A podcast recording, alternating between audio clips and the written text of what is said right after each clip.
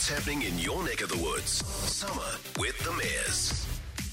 Very good morning. Summer breakfast at 16 past 6. If you're watching the cricket on telly the other day, you would have been reminded just how amazing a place New Plymouth is on the west coast with a view hard to beat on a clear day. Mount Taranaki walks as well. Egmont National Park very close. And of course, the cultural aspects of the city too.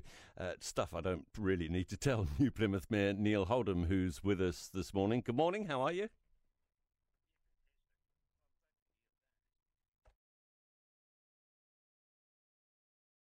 a bit of a wobbly spell. Look, people are pretty positive here. We've, you know, we are the sunshine capital, and um, it's summertime. People are out and about. Um, you know, we've. I think we needed a decent summer after a pretty rough couple of years, but there's nothing like a bit of solar radiation to put a smile on people's faces and get people outside and uh, enjoying what's going on. What What about the economy? A, a bit of a spurt. Well, look, we're we're battening down the hatches a little bit, but the reality is here we've got the highest GDP uh, per capita of anywhere in New Zealand because we've got the energy yeah. sector and the food sector. So our tourism economy um, is relatively small, and certainly international tourism wasn't a major player. So um, you know things are, are busy and people are positive. And I guess that means that, okay, if the international visitors don't want to come all the way to the end of that particular uh, pointy bit of the country, then we need to appeal to the domestic market. Yeah, and well, look, we know we do. With I mean, right now, um, you know, people are coming into Taranaki to go to things like the Festival of Light at Pukekura Park, sponsored by TSB, and that's an amazing event. We've got bands and the whole park is lit up with with amazing um, lighting displays. And and we know that that brings in sort of hundreds of thousands of people over the summer break. Um, on any given night, you're sort of between five and ten thousand people. Um, so, so there's a lot of things like that coming on, and then and then later in the year we've got the likes of WOMAD where we have twelve or thirteen thousand visitors a day for three or four days. So um, we we get we do really well with domestic tourists. And most people, once they come to Taranaki, go, "Wow, yeah, um, we never knew."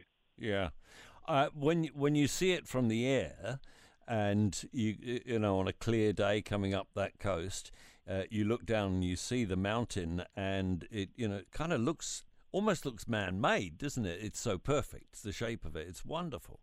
Oh, it's beautiful, and we, you know we've got a, sister city over in Mishima, Japan, which uh, looks out over Mount Fuji, and there's a view that they're maybe they're cousins because um, they're the two most symmetrical volcanoes in the world.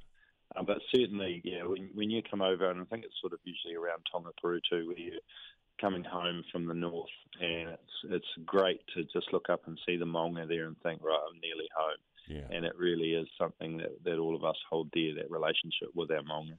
The Festival of Lights you mentioned carries on right the way through to the end of January. What else would I do um, if, if I'm including that as part of my trip? Sure. So, um, I mean, the festival that that's going through Pukekura Park during the evening, um, but it's also a fantastic place to visit during the day. Um, you know, look on a sunny day, which we have a lot of. We've got um, amazing beaches all around the coast, um, in town, and then further further south, um, Awakura. Um, we've got the magnificent Foreshore Walkway, so we often recommend to people if they go to the um, Waiwhakaiho River mouth, they'll see our amazing Te Rewarewa Bridge, which, if you Google it, um, you'll oh, see it. That's an extraordinary bit of construction and engineering. Oh, look, it's just stunning, and it's it's that walkway has really just got our people out walking and smiling and running and scootering and biking.